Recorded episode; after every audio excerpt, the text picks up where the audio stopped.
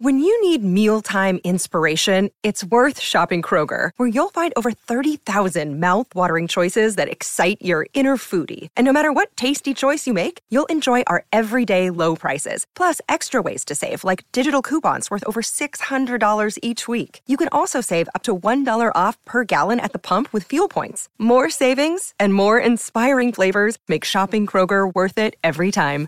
Kroger, fresh for everyone. Fuel restrictions apply. I'm Ilya Marchenko. I'm Denis Kudla. This is Sebastian Wolfner. It's Marc-Andrea Huesler. I am Francisco Cerundolo. And, and you're listening to the Game To Love podcast.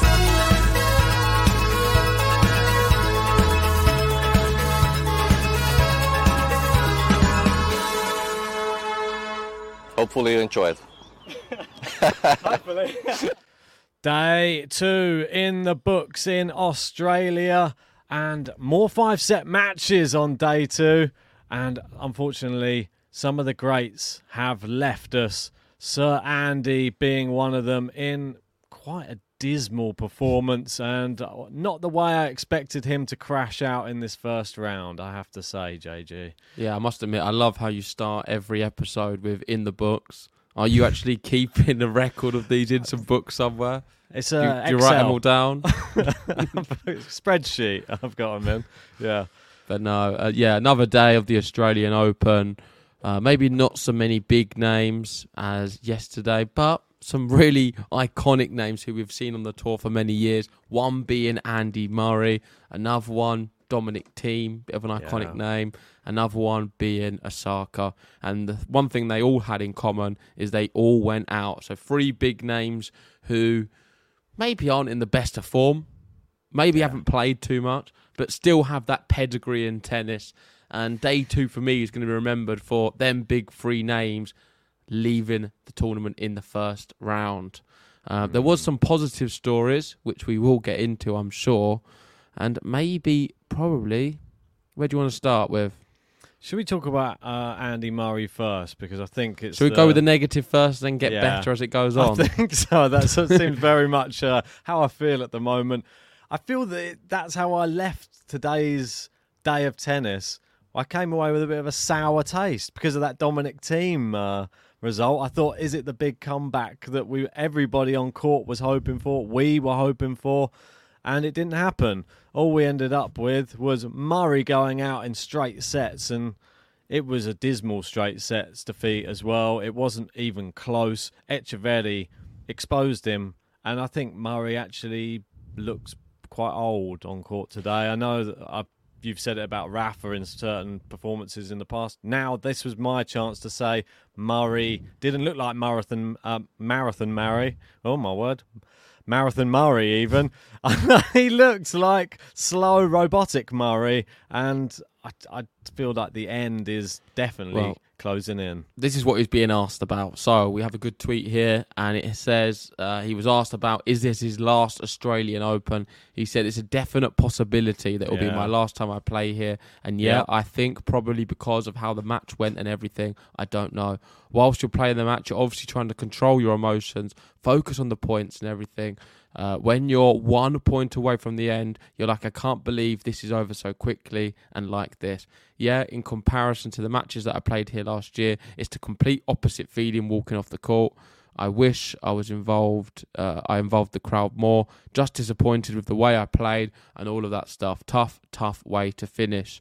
And yeah, you can. Uh, if you just scroll down, you can see the image of him. Then, as you say it, there doesn't look too pleased, Andy Murray and no. it does feel like it is the end. I would be surprised if we see him play um, another Australian Open, but then it's yeah. up to him. He, he, of course, he's going to get wild cards, even if he doesn't have a good year this year. He'll be allowed to play if he wants to.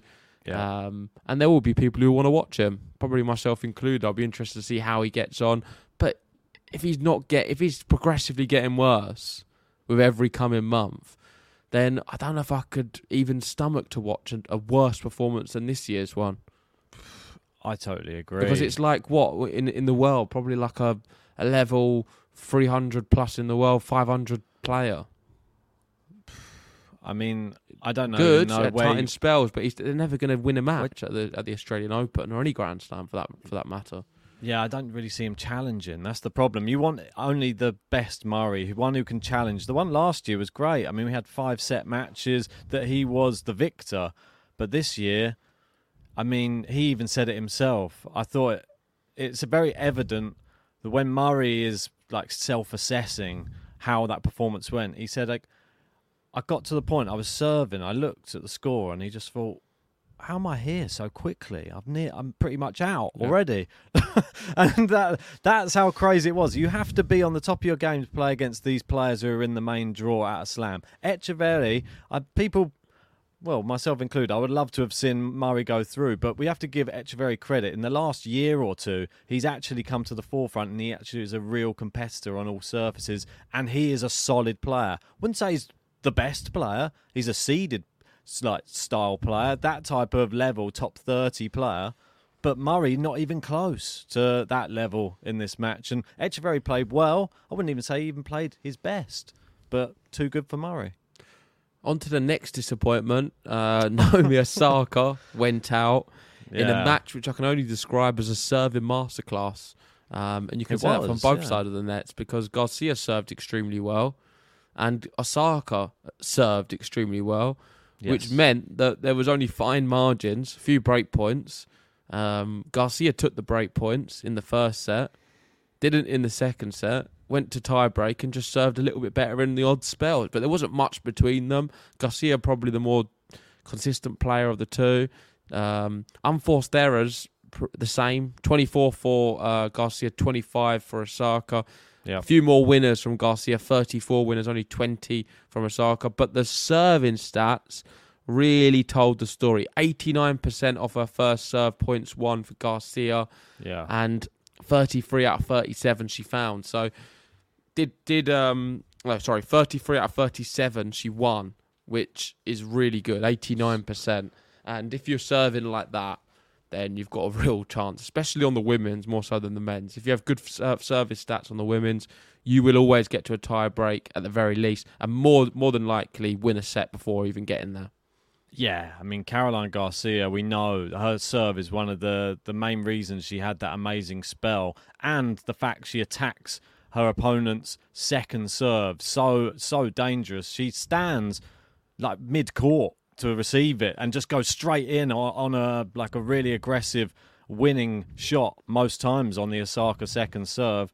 Uh, Osaka came out. She had a little statement to say, uh, I believe here, and she said um, she's disappointed, but uh, of course I have to tell myself, hey, six months ago you were pregnant.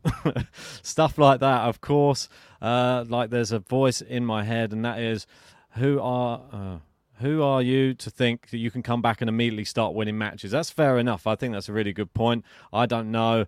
I kind of always expect myself to stand a chance, anyways. So I guess just being nice to myself is the key uh, thing that I learned in my time away. That's a really good uh, statement. That is from her. Like yeah, this that. doesn't feel like the Andy Murray one. Like it's no. just. Um, it can happen. It was a tough opponent in Garcia, and I would still expect Osaka to have a good season. I've got her inside my top 10 coming into the year, and I still think it's possible. I wouldn't read too much into this result. It's going to yeah. take some to get used to. She's not going to be able to pick up where she where she left. And um, yeah, shouldn't be too disappointed or downbeat. Like she said, few, only six months ago she was pregnant, so. Yeah, I mean, you, you give yourself a chance. Yeah. Not everyone can come back as uh, crazily good as Svitolina. Uh, she's came came back so fast, and she looks like she never even went away. Svitolina at the moment, doesn't she? I mean, I know it's a match we covered last night. She she looks great as well, Svitolina. Yeah, I can't read into that match too much. No, I think the opponent wouldn't, didn't challenge her enough. Preston Young, uh, not ready for the True. big stage. Um, I think she would str- struggle in a lot of WTA events, um, more at the challenger level. That's where our game is at right now but still one for the future, can progress. Svitolina did what she had to do. Um, same with Coco Gauff, did what she had to do. Our opponent, Schmiedlova, I don't really rate too highly, and that was always going to be a really straightforward one. But pleased that Coco Gauff did so well, and she bageled her in the second. Yeah. I mean, Coco Gauff, definitely somebody who looks all smiles again as well. This is something should be noted. Danger to the rest of uh, the women's draw, I think. That was the same Coco we saw at the US Open. She's smiling. She's happy. She said, Australia, this is the happy slam. So all I'm here is just trying to focus on being happy on court, which I think is the best way you can go about playing tennis. Don't let the pressure get to you. Don't have too big an expectation and just go out there and have fun. That's what she's doing. She's young, having fun, and she said, "I'm looking good and having fun." And everyone went, "Way!" Top cheered.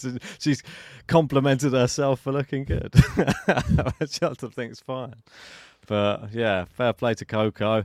Let's talk about the little bit of doom and gloom just quickly.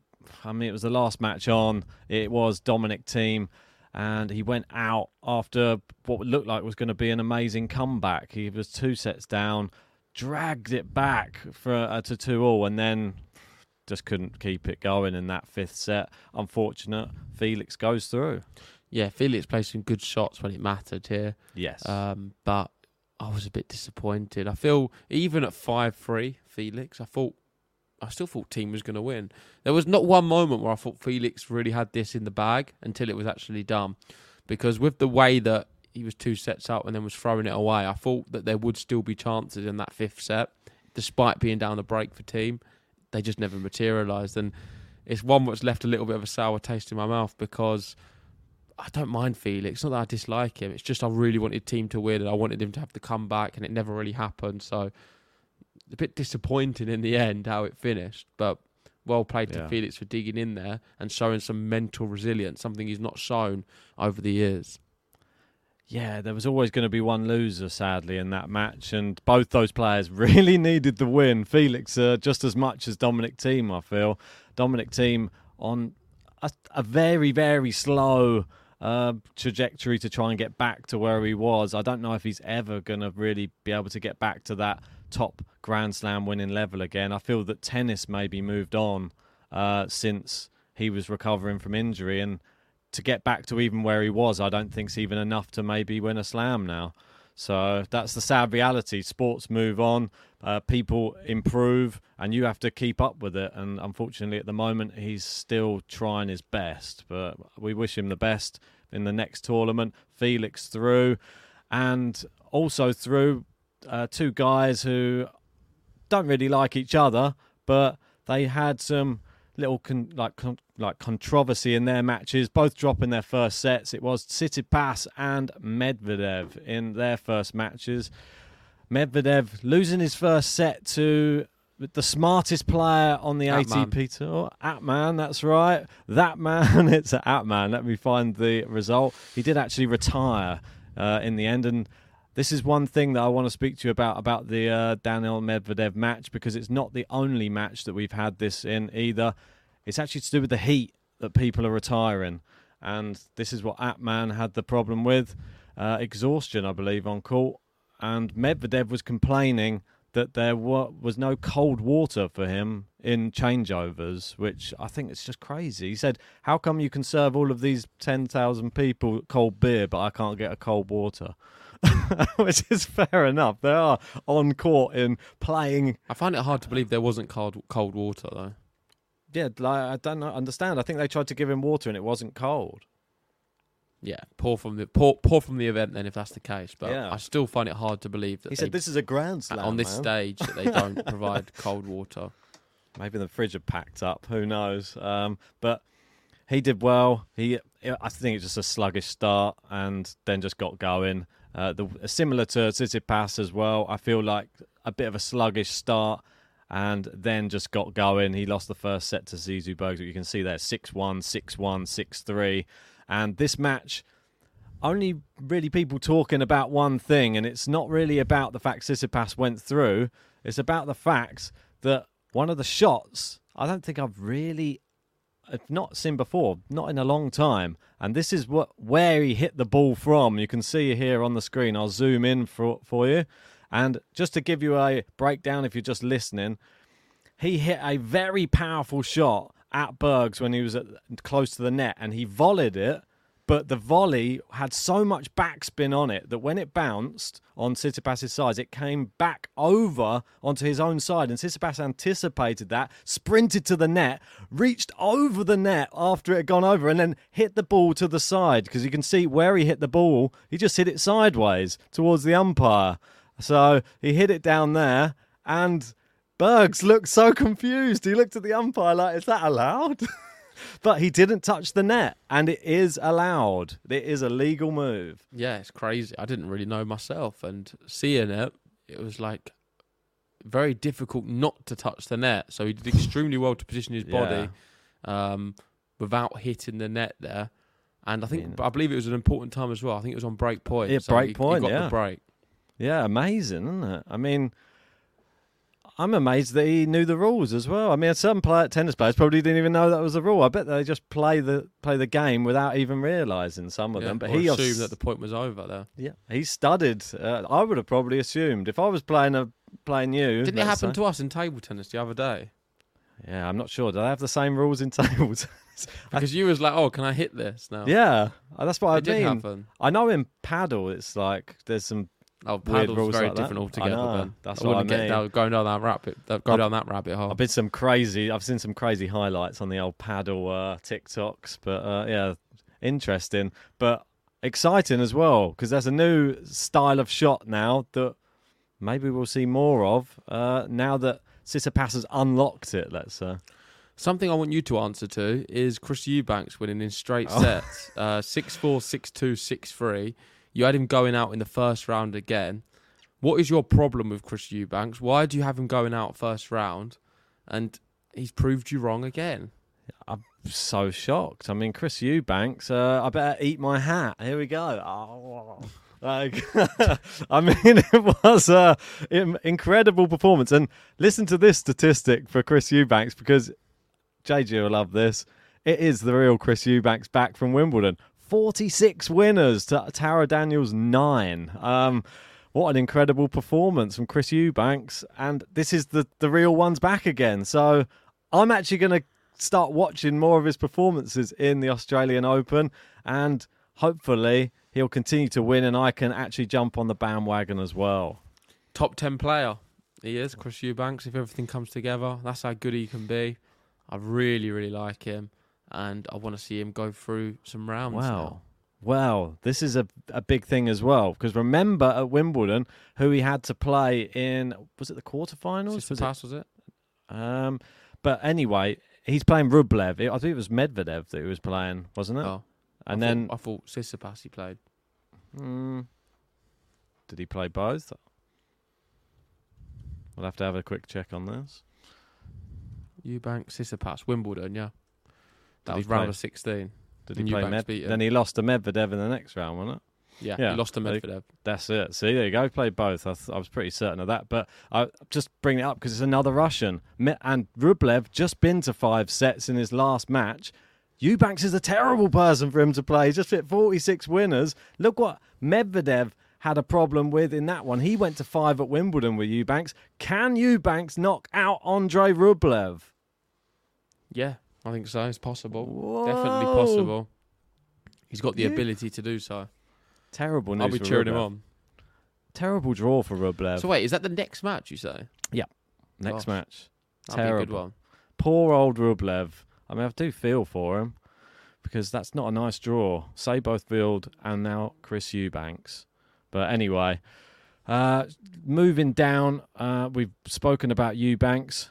We've there's a few other results here. Alex de Minaur we got to mention because obviously he's the the big Aussie down under. Milos Raonic actually played quite well, won the first set, but the fitness is just not there, is it, for Raonic? And the same injury, the hip injury that had him out, it, it caused him to retire in this one. Sad, but it wasn't an exciting match. It was just Raonic, serve, second ball, serve, ace, and de Minaur trying to make a match of it, and he managed to. But yeah, I mean, I'm not going. This is not any disrespect to Raonic. I'm not going to miss his game style in this Australian Open. Yeah, he's finished. Title of the of the podcast. No, I've got I've got nothing to say really about any of the other matches apart from one, and that's Mira Andreeva, Yeah. who won in straight sets against Oh. Pera, and won the second one six two, and I was really impressed with that. Yeah, I think Did it well. one. I thought maybe she might have dropped a set in this opening match just because of the nerves of the occasion, but she's showing that she doesn't really feel nerves so much. She's so she's so mature, and pose. she, I would like to say, can go really far because her draw is not is quite nice. Yeah. Uh, it's, it's on Jabeur next. That is the tough one. Yep. If she gets past Jabeur, who had a really good opening uh, round match, she won her one six three six one. Um, I think that that's going to be a really entertaining match. Two, I think go- Andreeva's favourite for it though. it's going to be interesting to see. Actually, let's see if they've got the. Uh, do you reckon that they've got the No, odds out yet, or is that not I doubt out? it. No. Okay. Anyway, just before we go, uh, I just want to mention, obviously, somebody that you gave me a bit of stick for, Pavlyuchenkova, knocking out Donna Vekic there. Um, I know she was the favourite. She was in form, but we're not supposed to look at form, and it did play a factor here. I feel Yeah, Vekic saving herself for Wimbledon. I think. must be. Um, other than that. Yeah, I think that's all of them. Kalinskaya Volinets told you it was a must see match. Three sets. Um, Kalinskaya through, as I predicted. Yeah, well, that is our roundup of day two. We will be back for day three, where we have Raducanu in action and Iga Swiatek. So please join us for their matches. And thank you for watching. Make sure to listen to us on Spotify as well, where all of these podcasts are, and give us five stars. Um, but thanks, and we'll see you later on. See ya.